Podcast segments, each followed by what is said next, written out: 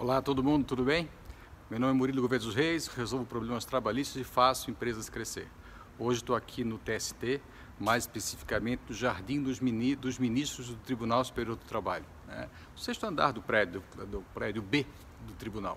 E vamos falar um pouquinho com vocês hoje aqui sobre a medida provisória 881, a medida de liberdade econômica, né? que ela traz ajustes fantásticos no direito do trabalho brasileiro atual.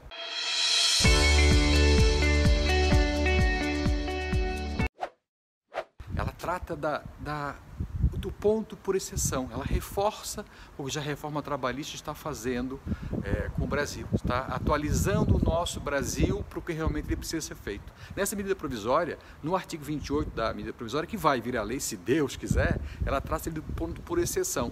Então, os empregados poderão tratar com seus empregadores no seu contrato de trabalho que o ponto será assinado quando tiver hora extra e não de um todo dia. Então se presume que todo dia ele trabalha 8 horas por dia, das 8 ao meio-dia, das 2 às 6, ou coisa parecida, ou sábado, enfim, como se acertar isso aí, mas que será anotado somente quando tiver hora extra e não horário normal de trabalho, é uma presunção.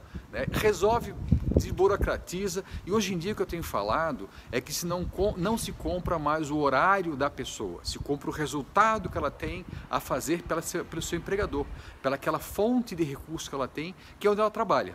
Então essa medida provisória 881, que vira lei esse ano ainda, se Deus quiser, ela traz mais essa inovação, mais essa atualização para o mercado de trabalho, o ponto por, por exceção.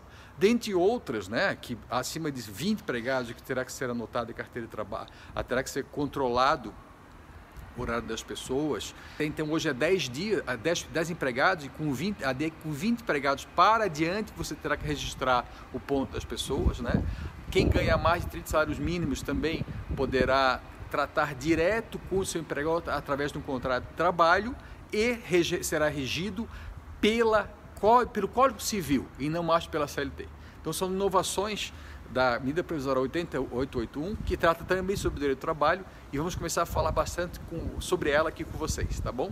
Forte abraço aqui direto do Jardim dos Ministros do Tribunal Superior do Trabalho. Muito obrigado, até logo.